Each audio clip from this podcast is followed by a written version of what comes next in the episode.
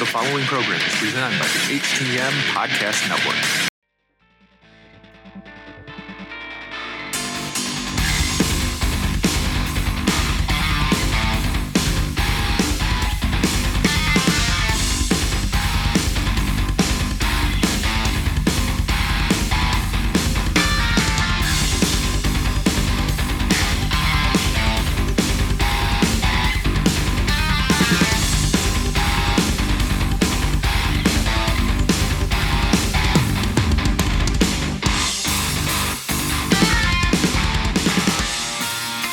Welcome to another episode of Turnbuckle Talk, powered by the GorillaPosition.com and a proud part of the Roar Network.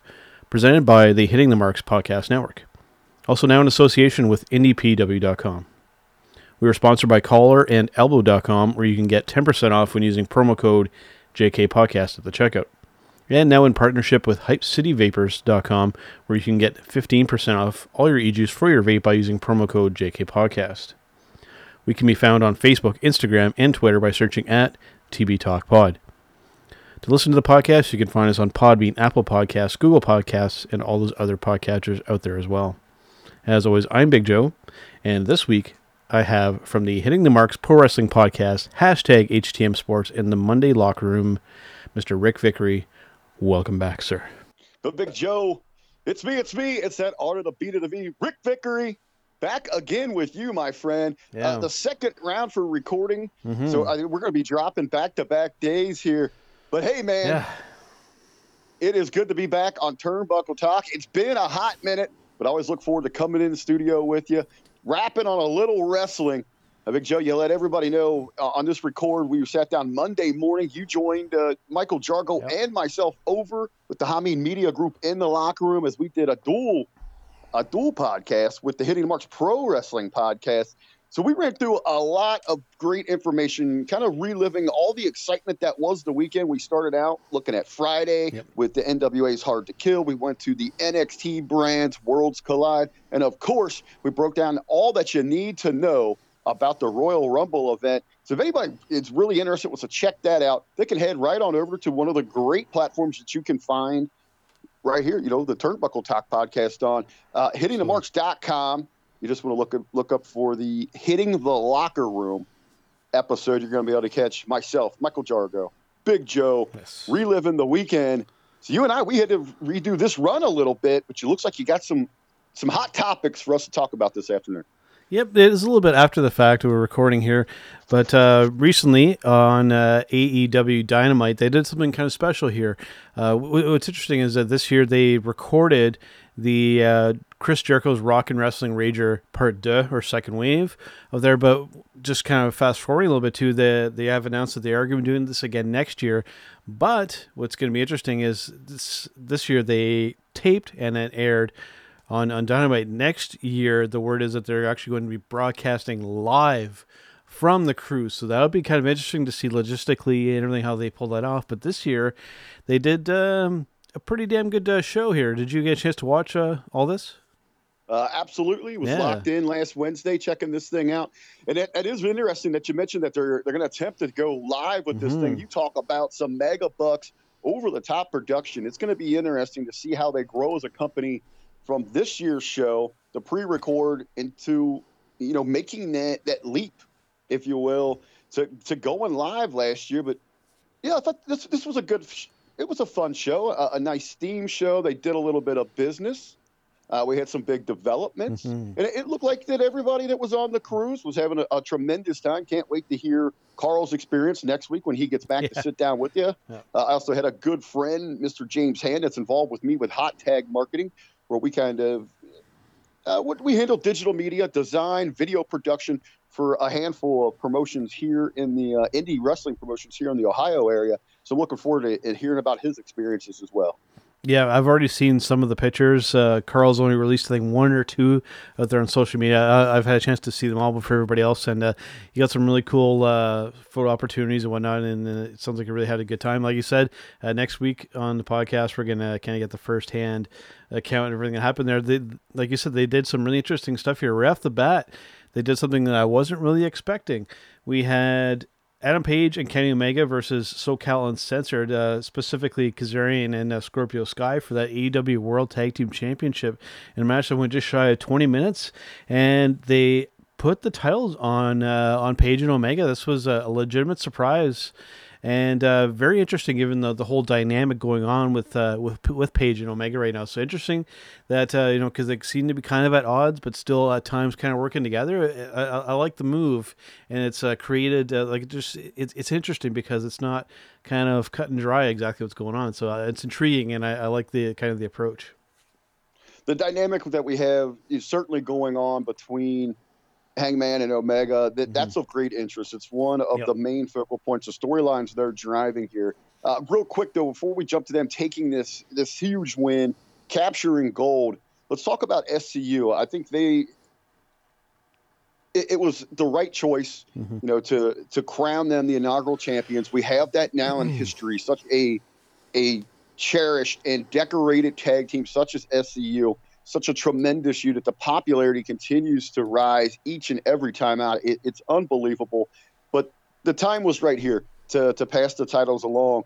I'm going to compare the reign and the decision to put these titles on Hangman and Omega to what we were talking about, you know, just on the Hitting the Locker Room podcast when we were talking about the NWA and their decision to put their tag team titles on James Storm and Eli Drake. Mm-hmm. Now, had they not gone ahead and done that, you know what's what's the appeal behind this team? What's even their in their logic, their reasoning? Why do they stay together? You know that could be applied here to yeah. Omega and Hangman. Okay, you came together as a team.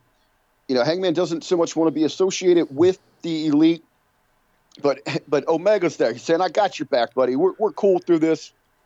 I know you're struggling through some issues here. You're, you're partaking a little too much of the consumption. but hey, I still got you. I still believe in you. You're destined for greatness. I want to be here with you. Now they and they climb through all these ranks. They've got some big wins. You know, last week, you know, securing this spot in that big fatal four way, a huge win for this team. Just at the right there at the tip, and now they have conquered the the mountain. If they would have lost this, what would have been the reason to continue on to start back over and make this climb again? Mm-hmm. I think this that giving them the belts was really just you know that hook, that glue to hold these guys together, so we can continue on with whatever direction is going between the two of these. Uh, my podcast partner Michael Jargo, he has thrown out a tremendous a tremendous pitch here. Everybody assuming it's got to be the drunk guy, right? He's got to be the villain. No. no. Let's have a swerve here. Let's put this on Omega. Yep, I could see that uh, of happening, and like I said, it's, it's interesting because uh, we don't really know what's kind of going on beneath the surface there. And, and uh, Kazarian and Scorpio did a good job. You know, they were the the first champions. Uh, it was interesting that, they, uh, and I like that they kind of put it on on the vet, the, the veterans. Kazarian has been around uh, forever, and Scorpio. Uh, if you haven't had a chance to watch Scorpio Sky work in the ring, do yourself fine. Even if it's outside of AEW, I mean, the guy's an incredible worker and um, they, they have a, a, good thing going there. And Chris, they kind of do this uh, free bird kind of thing where I think Christopher Daniels is kind of out of action right now, but he might eventually kind of get back in there again. So it's uh, it's it's interesting. I like what they're doing there. Uh, next, they had th- this one was a bit of an, a bit of a strange one. Uh, it was kind of oddly kind of placed on this show. I think we had uh, Britt Baker versus Priscilla Kelly, who I had no idea that was even uh, part of the company. Yeah, kind of coming out of nowhere. And what was kind of really bizarre about this is after the match was finished, because uh, ended up getting the win over her, she had arguably probably one of the worst promos that I've kind of heard in a little while, and even got cut off on uh, like I, I, stated when we started talking about this they record this put it in the can and then they aired this later so this wasn't live they they they cut her off even uh, in the, the production uh, for, for, the recording. So it was, I think even they were like, eh, just go a commercial. It was very, it was strange. Just the, the whole approach to that whole thing right there. It, it it was certainly for someone you know Britt Baker she is the dentist. She is yeah. ultimately qualified to work on your mouth but in this case I would suggest that Britt you keep your mouth so shut. that, that, promo was beyond terrible. Yeah.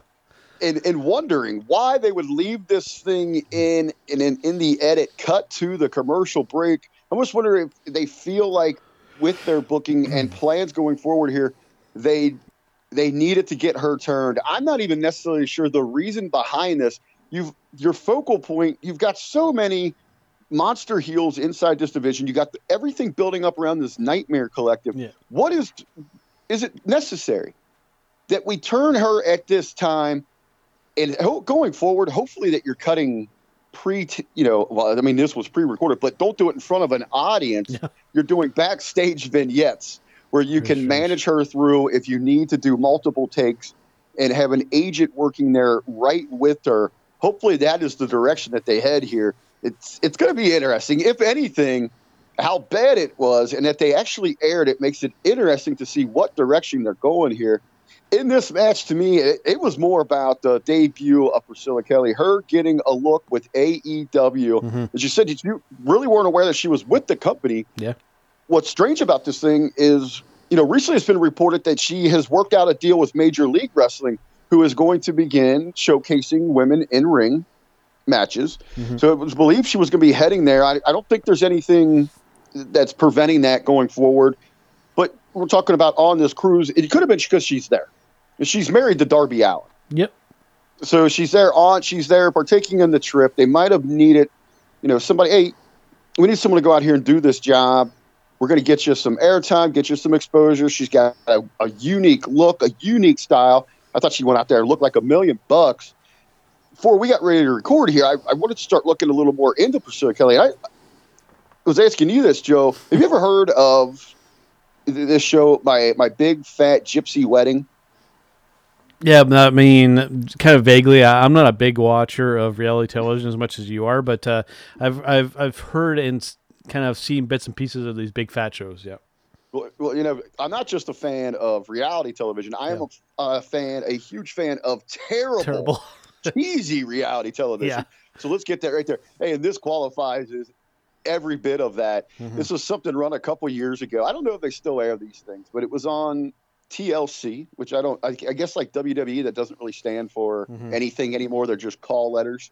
But it's on TLC now. You know, TLC so much run. You know, they're known for uh, my my 15 wives or my big fat ass life. But this was one of their hit shows. Was one of their hit shows back in the day. So she was Yeah. actually featured on one of these things when she was just 14 years old. Yeah. And in that episode, she's talking about she dropped out of school at 12.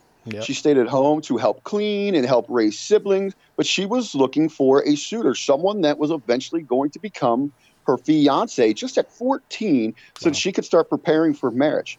Let's see, that's 14 years old. She's 22 now. So Yeah. she went from the dedicated, conservative, gypsy style lifetime to just eight years later, known for removing a bloody tampon Wow. from her own orifice and jamming it into the mouths of her competitors. You talk about a rebellion phase. No kidding. Wow. Yeah. Can you imagine when she brought Darby Allin home? yeah, definitely a little strange. Uh, this uh, they kept it um, not as risque there. Uh, the, the character's obviously still pretty provocative there, but they they kept it uh, pretty clean for obviously for network television. But uh, yeah, I, I thought she did rather well, and uh, we'll see. And yeah, this uh, MLW thing kind of under the surface there. It's uh, clear. I think that um, all these promotions are kind of working together a little bit. Of course. Uh, yeah, her- her there now. I mean, we've got um, what's her, what's his name, Jimmy Havoc. You know, he does quite a bit with MLW as well. So, yeah, it's kind of interesting what, what kind of goes on.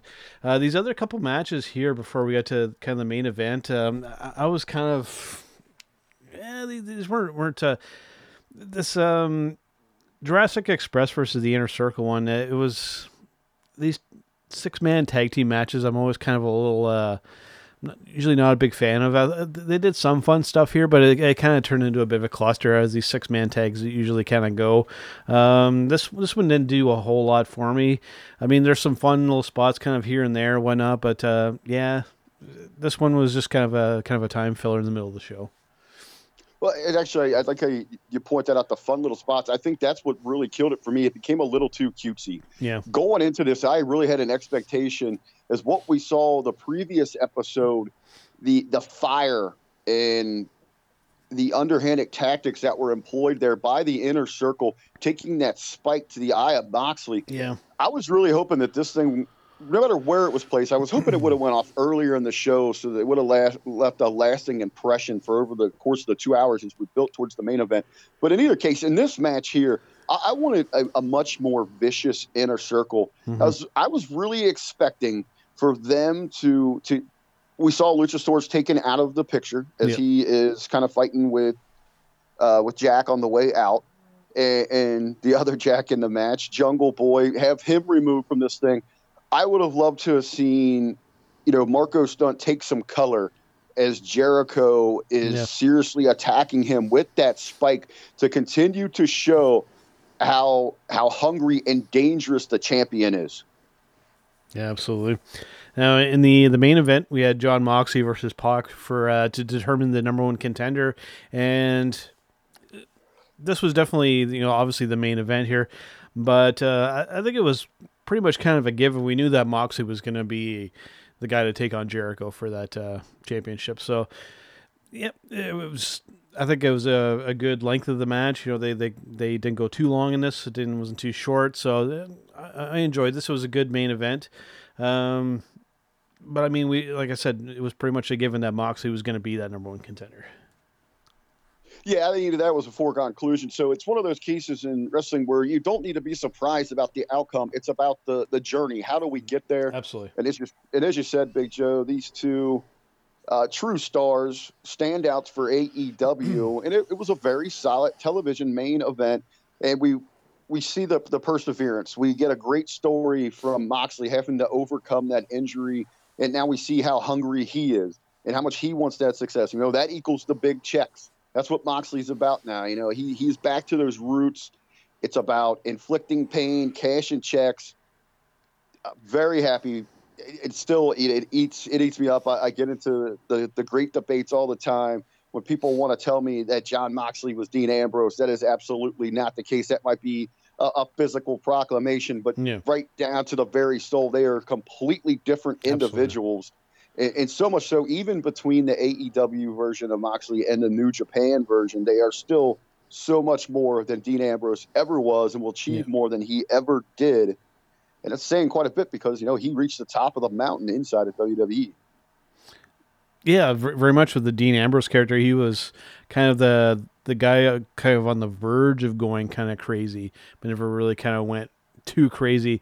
Uh, Moxley is is crazy. you know, he's he's crossed over. He is uh, the guy that just uh, has no regard for his own body and just right. out there just to kick everybody's ass. So believe me, you know he he grew up just down the street from where I'm recording at Absolutely. right now, here in the mean streets of Cincinnati and Norwood, Ohio, little suburb yep. of Cincinnati. And believe me, it can get a little vicious down there. So he, he had to he had to, he had to scrap to survive. So you know that's where Absolutely. he gets that from his upbringing, his background. It, it's true to his life. Now on this show too, am, am, am, I crazy? Did this happen on the show, or did I see this on social media? Didn't MJF take a big splash? Yeah, the Young Bucks tossed him into the pool. Uh, it was it was funny, kind of strange at the same time. Like when he when then they threw him in, it was almost kind of like the like he almost kind of pretended that he was drowning or the water was having some kind of effect on him. It was, it was a little odd, but it was a fun little spot at the same time. And uh, I'm glad you know that they made use of uh, the pool. It was kind of like a prop there. So, yeah. Yeah, you know they didn't they didn't use it at the bash at the beach. So if you're going to be on the boat the next week, you got to mm. make use of it. Absolutely. I guess you can't really toss somebody overboard into the sea. No. So the next best thing is one of those pools. Hey, and have you seen all those neckbeards there? Mm. And they were hanging out in that pool all week. How do you think that makes MJF feel that he has to go in there right. and be, you know, even share an area, but let alone be touched by that water that, that was frequent yeah. by all these these worthless SOBs, yeah. man. That, that had to drive MJF insane. Absolutely, it's uh, mentioned. Uh, I mentioned you guys mentioned all the time. I mean, he's just gold right now, knocking it out of the park as one of the best heels in the business. Now, you had mentioned at the top of the show, Ric, that uh, today we had recorded the uh, what was kind of a combination of the Monday Locker Room over in the Homie Media Group and the uh, Hitting the Marks Pro Wrestling podcast. This week we talked about the, the Royal Rumble. The only thing that I kind of wanted to uh, to make mention of that of this from this show because I didn't want to repeat too much of the content that we've already done here today, but uh, Had to talk about uh, Edge's return coming in number 21 in the Royal Rumble. I mean, uh, after nine years of being away from the company, I mean, one of the louder pops that I've heard probably in a while, probably the last time would be uh, AJ debuting in the Royal Rumble. So it was really cool to see him. And now that he's back, it's a, apparent that he's signed a, a three year deal. It looks like it's not going to be, uh, they're not going to be having him work every week and uh, all these house shows. When it's more kind of like a special attraction, working part time. Uh, having said that, I mean, I would imagine that they're going to have something planned for WrestleMania. It's just a matter of what it's going to kind of be. And based on what happened last night, well, I guess, well, when this comes out, it'll be uh, on Tuesday. But when when they did the Royal Rumble, I think it's pretty clear that I think that the the direction to go would be to have him versus Randy Orton at WrestleMania, and uh, I think that would be a really cool special attraction for somewhere in the middle of the card in WrestleMania coming up this year. Yeah, Edge's return, it was that that big moment that I didn't realize that I wanted. Right. Yeah. And a lot of that is because, you know, not that I wasn't a fan of Edge, not that I don't respect and value everything that he gave to this business, every accomplishment that he has there mm. up on that mantle, not because of any of those, but just in the fashion that he had to lead. You know, the severity of that neck issue nine years ago to push him to the sidelines. It's, it's, still one of those moments that you remember him coming out to relinquish the championship after a successful defense against Albert Del Rio at WrestleMania yeah. to come out and deliver that heartfelt speech, tears in his eyes, all the emotion. And for him to have to step away from this i mean it's a, it's a drug of a profession once you once you get that taste of it you can't get rid of it professional wrestling yeah. consumes you you know, we experience that from you know the where we stand on this side of things, from mm the journalistic side, or yes. you know, or working as a staff, eh, you know, as calling matches, or working as a ring announcer. But that ultimate overdrive, that that desire that burns inside of you when you are a, a talent, a performer. There's nothing like that in these these men, these women. Once that's in you, you, you can't get rid of it. Yeah. And no matter how long it might be. So this has taken nine long years of a journey back to where they feel that he is safe to compete inside the ring.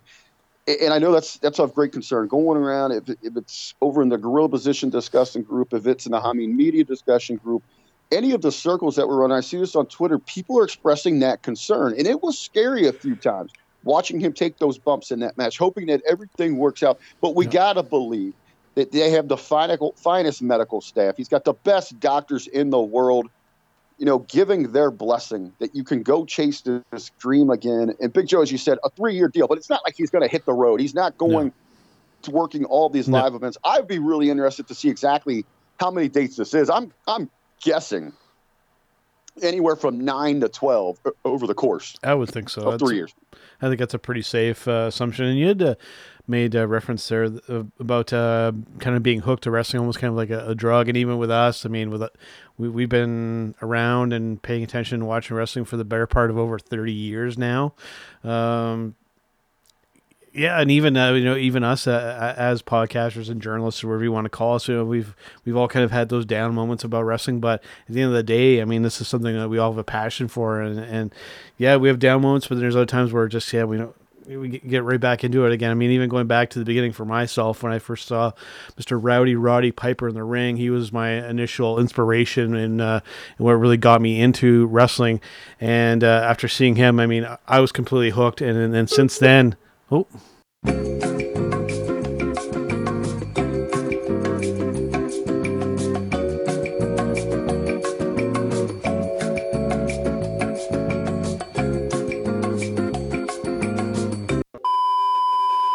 wrestling it's it's it's, it's a weird business uh, it's a love hate relationship sometimes but uh, it's more love than hate thankfully well, I think you know the hook there is it, in a reason that I I regularly tell people it is hands down the greatest form of entertainment and sports. It is the best of both worlds. It is larger than life personas. You know, it it's reality personified, the athleticism, Absolutely. all the you know the commitment, the dedication to it. Anything can happen in any you know from any genre. All these different personalities, the over the top that you just get from professional wrestling, it, it's it's unreal, it's undescribable, and that's what's so attractive, and that's what draws individuals in. And for those like us, as you said, you know, that be 30, 35, pushing 40 years that we have been committed to following this. That's where that love and that desire and that drive comes from. Yep. And especially for those that, you know, make that jump that have trained, have given themselves to that, have, you know, traveled the indie scene, busted their ass, you know, for that $20 payday, and then mm-hmm. come back and do it again just because for the simple love. That's a journey that, that Edge took. And for someone, especially for him, that went to the very top of the mountain, that was one of the faces of the biggest company in the world, who was able to stand there and have moment after moment at WrestleMania. You, you don't get rid of that, and you're hungry for that. You're gonna, you want that back. Hopefully, everything is okay. You gotta trust in this medical staff and that the company themselves will do everything they can to position Edge properly and protect him. As you're talking about what is you know, especially on this road to WrestleMania here. I think one of the there was two things from the Rumble that really jumped out at people is that that stare down, that showdown with AJ Styles. Yep.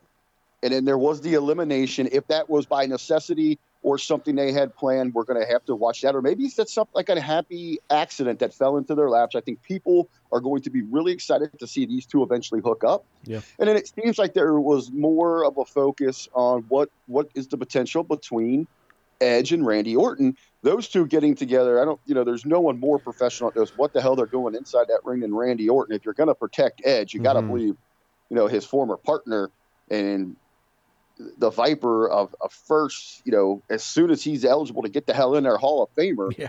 is going to be one of the choices for it. Yeah, I mean, arguably one of the smoothest operators that you will see in the professional wrestling ring.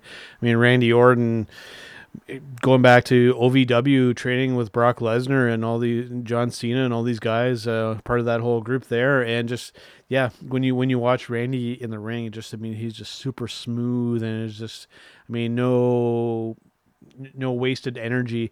So yeah, uh, if I'm thinking of who to have a match with that would uh, not only put on a good show but help keep you safe at the same time, I mean he ranks right near the top of my list. So interesting to see um, on the road to WrestleMania, which we're on, uh, which direction willing, they're going to go.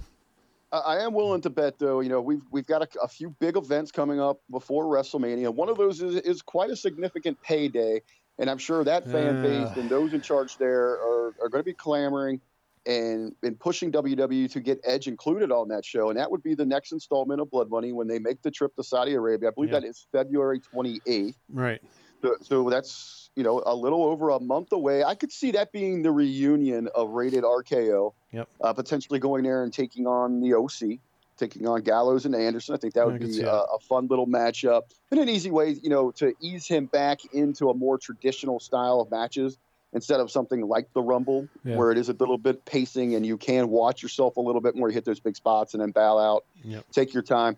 And, uh, you know, another individual we saw a showdown, it has a built in story that they're going to have to revisit sometime sometime in the future, which would be a huge match uh, for current day WWE and those that, you know, that love the past.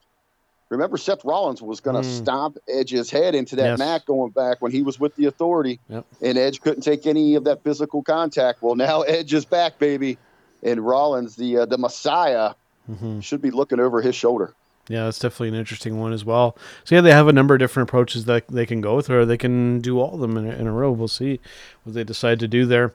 Um, one, the, the, the next topic here is something that. Uh, it's kind of strange what this has kind of developed because uh, this guy, and we're talking about Brian Cage, probably one of the, the hottest kind of free agents kind of going into business right now. And everybody was trying to anticipate where he was going to go. Was he going to go to AEW? Was he going to go somewhere else? And unfortunately, kind of in the the midnight hour, however you want to kind of word it, uh, an injury, uh, looks like a torn bicep, has kind of uh, thrown a wrench into our, our plans here and I, I, I don't think that he's going to be doing too much for a little while here. That's a pretty serious injury. A torn bicep is a, a pretty major muscle in your body there, and uh, yeah, it, it's and this isn't the first time with him as well. I mean, uh, I don't I don't think we could say that he's necessarily injury prone, but this just seems like it's it's happened at uh, kind of a weird and an awkward time, right as he was getting ready to you know, possibly I, th- I think AEW was uh, de- more likely the destination, but this is really throwing a wrench into not only his plans, but probably the plans that they had for him there. so before, before I talk about the contract situation, I, I think what's re- what's most important is really what is now has come to the forefront, and this is the injury issue. Yep. I think there is the bigger problem that needs to be addressed here is what do you usually hear when people are describing Brian Cage, that Mhm. a guy that size of you know that build, that physicality, he's doing things in the ring that he has no business doing. Yep. And usually, you know, they're, they're trying to they're using that description as a positive. Now let's flip the coin here. Yes, a man of that size, he has no business doing the things he's doing inside Yep. the ring. That means slow it down, dude. Yep. There's a reason your frame is not able to. It's it's great. It's incredible that you can pull off uh, this all this this lucha arsenal. Yeah. That's great, but you don't need to do it in every single match. Now, far be it. I mean, somebody like me, the RBV Ric Vickrey, sitting here on Turnbuckle Talk, or if it's a Monday in the locker room or something hitting the Marks Pro Wrestling podcast, no matter where the hell it's at, he's not going to listen to anybody like me. He's not even listening to individuals, you know, his peers. He's Yeah. not even listening to those his mentors. I mean, the guy's the guy's slogan is "Get his shit in." Yes. I mean, it's the whole thing. Get my shit in. No matter what match, he's going out there full throttle. And now, more than not, it's coming back to bite him in the ass. You're that size. You have that power. Change your move set on the regular. Rely on that power that just that ah of your physique. That you're you're this freak of nature. And then in those big moments, those big matches, those marquee spots, you know, those main events, then you break out the athleticism. You save it where less is more. He has to understand that going forward. Now, this whole contract deal, you know, this thing broke just prior to Impact Wrestling's Hard to Kill. Correct. Yeah. And at that time, when this thing broke, he was still under contract until midnight that night. Yep. So you have his wife, Melissa Santos, goes right to social media. She's feeding the trolls. She's playing to their game instead of no selling this thing and trying to create intrigue. Like, you know, just tweeting out, who knows? You know, we're right now we're worried about hashtag hard to kill. But who knows? Hashtag impact, hashtag NXT, hashtag A. No, she's sitting there, she's feeding these trolls. Yeah. She's going right at them. Makes me wonder, you know, if if they realized nothing was signed at that point, they didn't want things getting leaked, especially with this injury. This might have come into play and delayed something instead of going and Right. signing for that money. You know, he might be sitting in limbo right now, waiting to heal until okay, they might have said, okay, our, our per our doctor's request here, we know we know the injury's there. It's a pre-existing condition. Mhm. So what we'll do is we're going to let you heal up. Then we're going to reassess this deal going forward. I mean, that could have been that's that's a very big reality of this Yeah. situation. You start leaking these issues like Mhm. this, and it could ruin deals. That they might have been trying to protect themselves on that. Yeah. Is he a smart signing for these for these companies? You're you're you know what you're getting here. Yeah. He is he is injury prone because of the move set. You're going to have to slow him down a little bit. I think the right the right destination certainly is AEW right now. With that size, Yeah. he has a different look. Mhm. It, but they are even smaller in stature than just you know their their physical frame, but their height as well. Brian Cage is not a big guy. He's only six foot. All these people, I, I hear all these, oh, he's like Lex Luger. Blah, blah. no, Lex Luger was Yeah. six six six five. You know, Brian Cage is six foot. You go back to that Impact uh, Hard to Kill. He's standing in the ring. He looks. He's eye to eye with Rhino. Yeah. Uh, you had mentioned the um, you know the the high octane the balls to the wall kind of approach, and uh, even um, with us at Turnbuckle Talk here going back uh, over three years now when when we talked to Brian when he was in the midst of his Lucha Underground run, and and even just talking to him, you know, it, it, it's it's it's very very fast paced um, and just high octane. Even when you're just talking to the guy, it's just as soon as you kind of wind him up, he's like a he's like a motor mouth that guy, and uh, and, Yeah. and I don't mean don't mean that in a bad way, but I mean it, you can very much see the, the parallels between you know how he is when he's just talking and kind of being himself, and then himself in the ring. It's just it's it's a very high octane, high high fast paced kind of thing that he goes to. And uh, if he's going to be part of a big promotion and uh, and have a big contract like you said less is more. You, you, got to slow down a little bit bro so you can have some longevity in this business.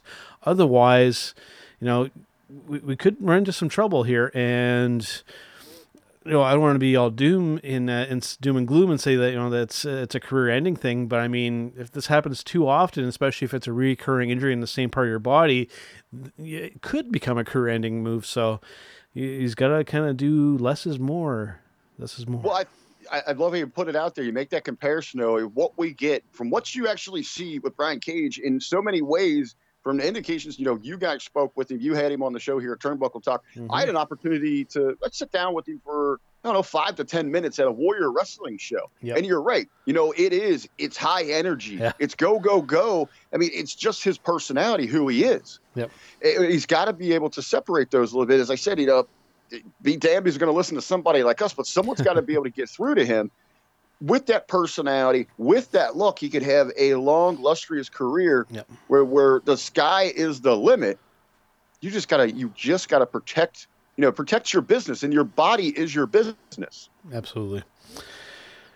Going from uh, kind of along the same vein, but with somebody completely different here. This is one that uh, I think a lot of people are already kind of just assuming, you know, th- th- this is uh, the case here. I'm seeing conflicting reports regarding. I'm talking about Killer Kross, and what's interesting when you look into when you just when you Google and just look up uh, kind of what's going on with him, it looks like everybody's just kind of assuming WWE, and I've kind of seen to the contrary that it looks like MLW, at least for the time being, is where he's ending up, because uh, from what I'm seeing here, he's actually slated to be part of the um, Fightland event uh, February 1st as part of uh, MLW. So I think everybody assuming that he signed with uh, WWE is uh, possibly jumping the gun a little bit.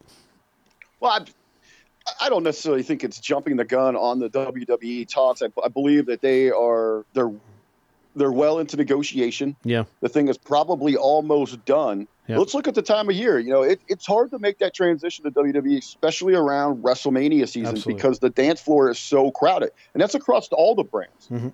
If you wanted to bring him into NXT, he might be one of those big names that it, that you bring, you know, just after the WrestleMania season because they got a lot of that in place. You know, where do you insert him into the card? Maybe that Monday Night Raw after Mania. Maybe they could, because that tends to be the night of debuts, right? Right. Well, I mean, that would be a huge move. I mean, they would have to have a lot of trust in him that he's ready to go if you're going to bring him to red or blue. Uh, if it's NXT, anytime in that week to make that big surprise debut, or maybe he, you know, he is one of those individuals that debuts. At, we've seen that regularly at a takeover. Yeah. Or they get that that prime spot, that acknowledgement that they are here, they're on board, they're getting ready to rock and roll when they you know, just give you the, the the still shot as you're sitting in the audience. Those become those have become big moments in the NXT for the NXT brand. Uh, what could, what could be intriguing is if they do decide to you know wait till after WrestleMania if he is going to debut with WWE and if they want to bring him right to the main roster. What, what could be really intriguing is if you have him debut alongside his current girlfriend who is signed with the company, Miss Scarlett Bordeaux. If you can debut both of them on the Monday Night Raw after WrestleMania, then I think you'd really have something pretty cool there.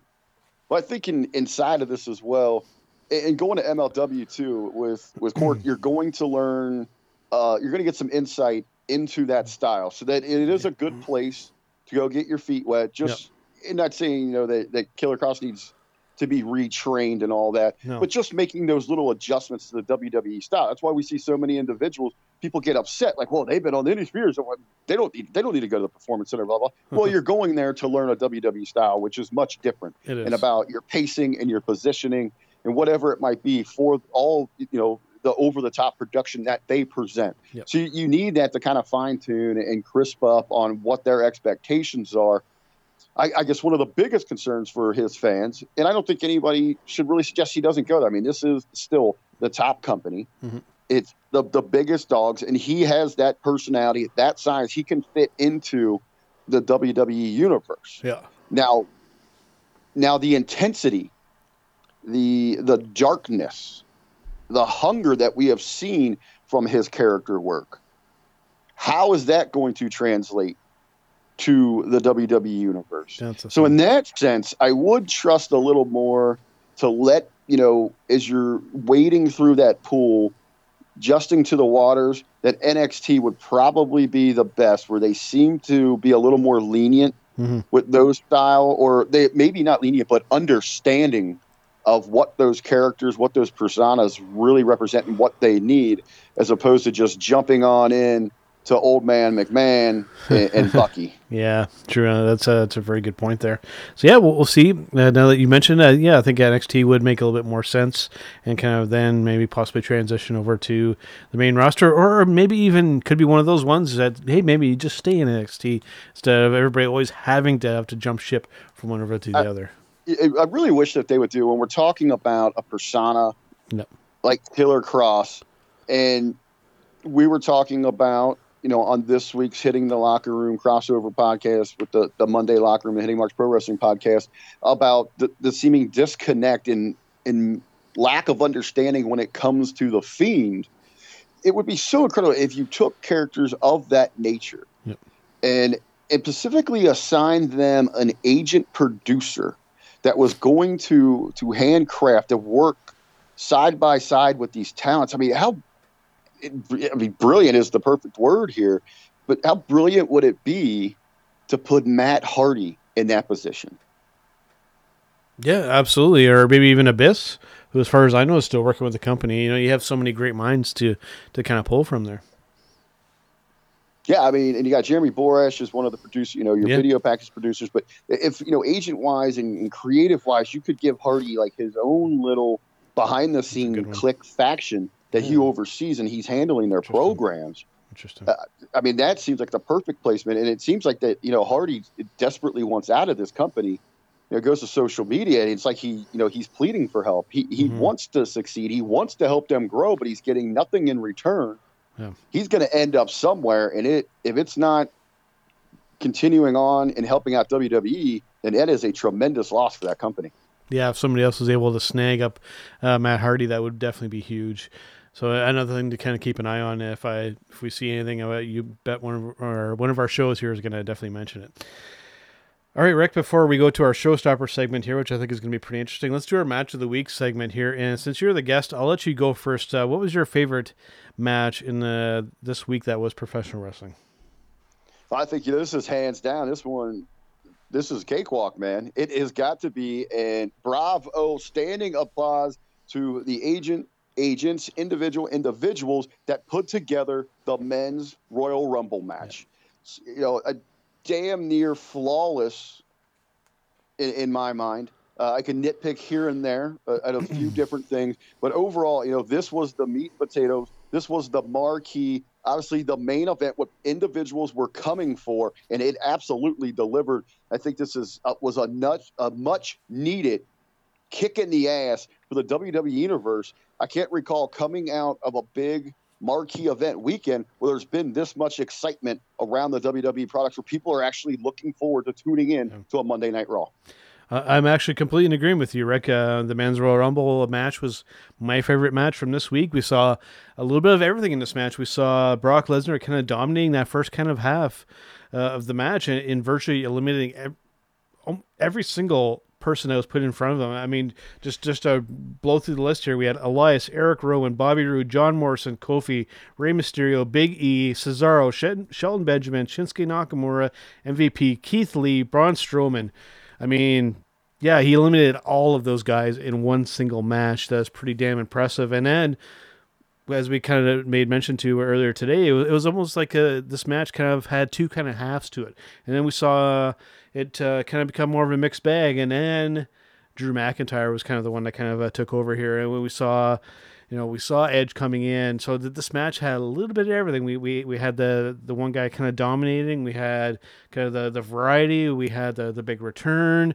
We saw the the, the kind of arguably the kind of unexpected result. Th- th- This match had a little bit of everything, and like you had said, whoever was the producer and who kind of uh, had all these kind of moving pieces kind of going here. I mean, uh, they they did a great job on this, and uh, they exceeded my expectations because my expectations were very low going into this, and uh, I'm just I'm, I'm very happy and very pleased that they exceeded my expectations and they, they pulled off something here pretty damn cool, uh, given what they had to work with because it uh, it definitely could have been worse, and they managed to pull off something very very cool, and uh, I got to give them props when it's due. It's just refreshing to see fans excited Yep. uh, about the WWE product when it comes to the red and blue, and that's exactly what we got coming out uh, of the Royal Rumble, especially that Royal Rumble match. I guess since we both agreed there, how about an honorable mention? Go back to Friday. Let's give some love to the NWA and specifically their women's division, Yeah. where we saw Thunder Rosa capture the NWA Women's Championship from Allysin Kay. Two incredible individuals, underrated. Not I would say underrated, but under the radar. Mhm. That they don't get the recognition that they have earned. Two of the top stars in all the world, especially, especially Allysin Kay, who you know I put up there, probably number two, but most certainly in my top three, four. Yeah, absolutely. All right, Ric, we're going to take a brief break here. We're going to come back with our showstopper segment. Uh, and it's going to be, I have, a, I have a question to ask Ric. And uh, what it is, you're going to have to wait and see when we come back. This week's episode is brought to you by Collar and Elbow. Visit collarandelbowbrand.com where you can get an additional 10% off when using promo code JK Podcast at the checkout, including this week's featured item, the Mirror Pullover Hoodie. All right, guys, Big Joe and Ric Vickrey back here on Turnbuckle Talk. This week on the Showstopper segment, we got something a little bit different. Since I have Ric in the studio here, I figured, you know, I've asked Carl this question and I've asked your co host, Mr. Michael Jargo, about this last week. And I'm going to ask you this week here, uh, Ric, for our Showstopper segment. What do you want to see out of the professional wrestling business in the year 2020? interesting question here. You know, in so much, so many directions that you could really go at this thing here. I guess the first thing that, that I would put out there is the old saying, you know, what is old is new. Mhm. And I, in terms of professional wrestling, as we're moving into 2020, into a new decade, uh, I would hope that, you know, these promotions, if it be, you know, the top promotions, WWE, New Japan, AEW, Impact, Major League Wrestling, Ring of Honor, whatever the case might be, those top promotions all the way down to the great local promotions that are running throughout the, you know, a sense of the territories, like a Battle on the Border, a Revolution Pro Wrestling, a Legends of the Squared Circle, that, that I am all fortunate enough, you know, to work with here in in Ohio. All the indies around the world. I would hope that you know what's old is new. Let's take a step back. Let's slow down a little bit. Let's focus more on the true fundamentals, the 101s of professional wrestling. And that's storytelling. That is character work. That is defining and developing personas and not relying so much on the dot dot dive Yeah. video game style that so many people are now are trying to pass off as professional wrestling. You know, for the talents, when you're in that ring, logically work through your matches instead of worrying about pops and spots present a more you know a viable and believable product that looks you know like a crisp fight instead of a choreographed dance routine and that, that's where i'd start at big joe Yeah. You know, who's a great person to kind of watch and kind of learn that from?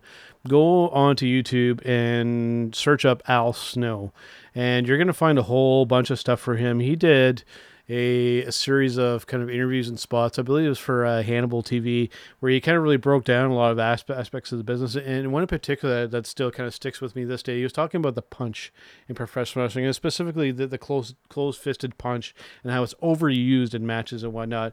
Just that he has that very much that, that older school kind of philosophy, you know, of just how to kind of properly put together a professional wrestling match to have it believable, to, to have it uh, appeal, and to get the proper reaction from your audience.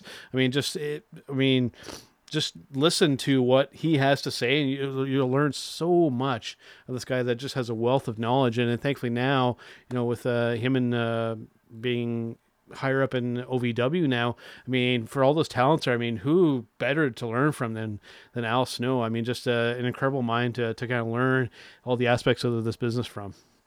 well, it's tremendous that you mentioned ovw and mr snow pretty high up i don't think you get much higher he owns the damn place Absolutely. But it, it, it was just a couple weeks ago. I had the honor to make a trip down to Louisville for Yeah. the Nightmare Rumble event.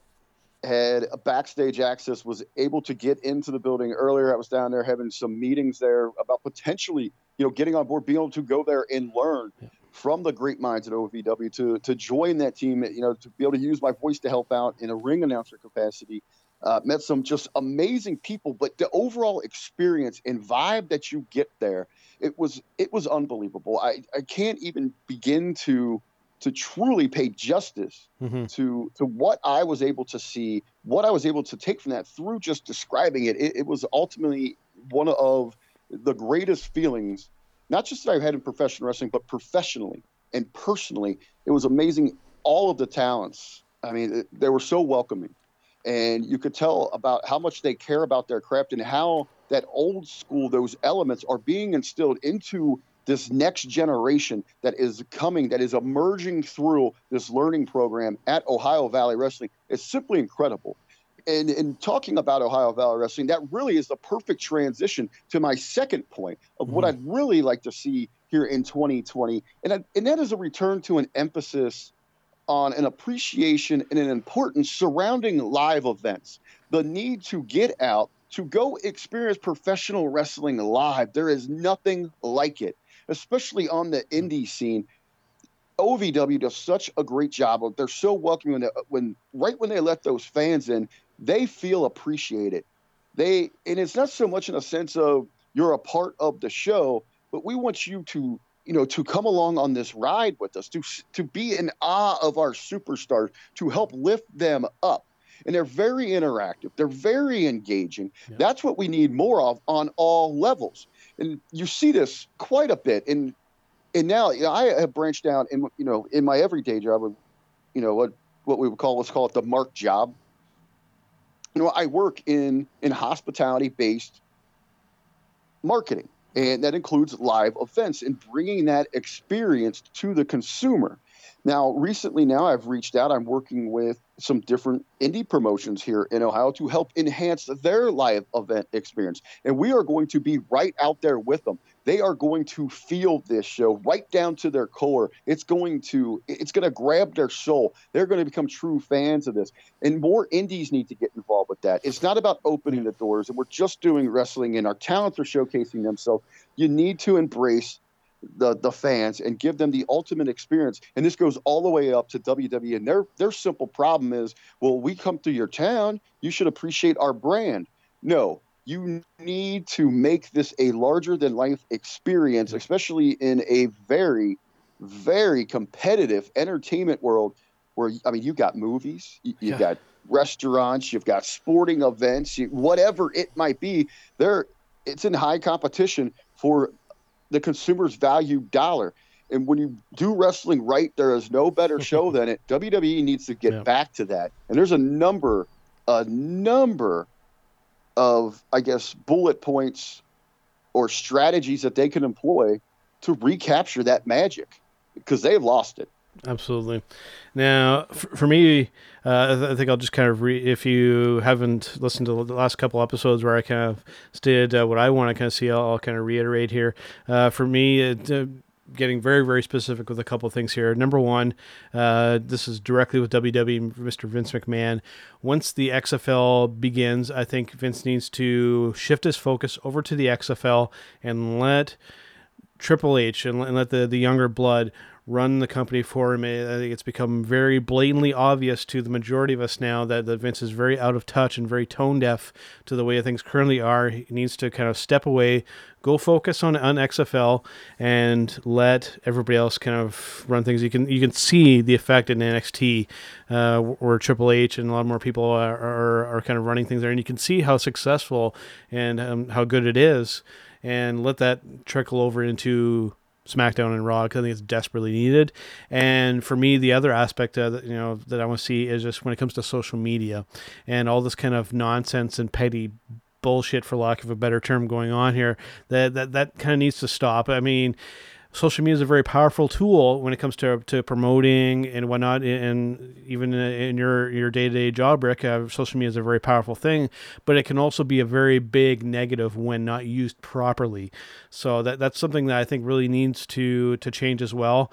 Uh, these talents doing too much and, and interacting too much with the, the wrong kind of people, uh, it's a real detriment not only to themselves as as, as professional wrestlers, but to the, the promotions that they're representing as well. Well, you've seen what Seth Rollins has done to himself when you know he's trying to take the social media, believing Yeah. that he's standing up for his company. Yeah, he completely has put his foot in his mouth. Absolutely. uh, Tessa Blanchard is seeing the same thing right now. You know, just let bygones be bygones, or whatever the hell. You don't need to be caught up in these little digital media cat fights. Yeah. You're representing a company here. You worry about your business going forward. One of the ideas that I always thought was so tremendous, Ben Hameen had pinched this for so long, is that these companies need, you know, someone overseeing the talents, digital media. Yep, so you've got somebody that, that's a manager of this, and and even more so, that while you're monitoring this, if someone steps out of line or somebody you know, exposes a bit of their business or goes in a direction that the company has pretty much, you know, told them not to, that they actually get fined for this, that they're yeah. held accountable, yeah. so that they're not getting into these little back and forth feeding, feeding these mark-tard trolls online. As you said, Joe, we shouldn't look at it as a negative. You know, social media, digital media is a very powerful tool when used properly, mm-hmm. but it can ultimately backfire on you.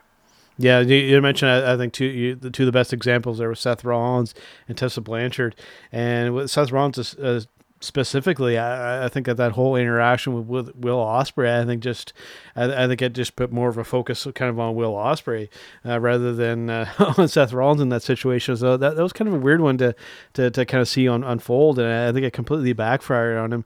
And uh, Will Ospreay, I think, it was the one that kind of benefited in that uh, in, in that interaction there. And I think that's you made uh, a very good point there. That I think that when it comes to the stuff it needs to be monitored. And if you step out of line, if you do something that's detrimental to yourself or your company, there there needs to be some kind of disciplinary action there to kind of get the stuff under control because it's very much on the verge of getting out of control. And you can make an argument that it or that kind of already is the case.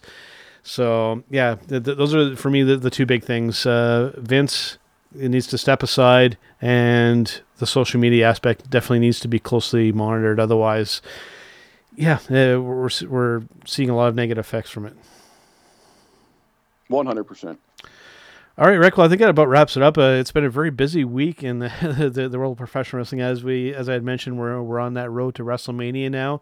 So I'm I'm hoping that this year it'll be a a good build towards WrestleMania and not this. Let's wait until the week before because I had mentioned that Vince has this weird philosophy now of well everybody kind of buys in the last minute, so we have to wait until the last minute to throw these storylines together. No, this is WrestleMania. This is supposed to be your marquee, your big, your Super Bowl show for the year. You need to get people invested and get us believing in it, so that uh, we can actually enjoy it this year and not feel like it's just a thrown together thing. So I'm I'm optimistic. I'm hoping that we'll see a good strong build towards WrestleMania this year. Uh, please, guys, just do this right and uh, make it good. Because right now, your ass got owned by Wrestle Kingdom this year, so you guys need to pull off a good show here. So I, I'm optimistic. I hope that they, they, they do it right.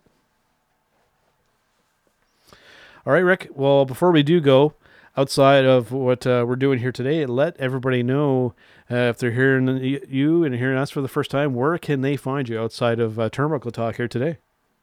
I say, you know, it, it's refreshing to see people excited, but we have still got a long road to go yes. on our way to WrestleMania. Plenty of plenty of stops, plenty of excitement to be had. And as you said, Joe, right now we've, we've got a good vibe. Hopefully, they can continue to ride this wave, and this will this will be one of those that we're going to talk about for years to come. But as I said, on this road, you're going to keep up of everything that's going on, all the news, the happenings, the notes, the rumors.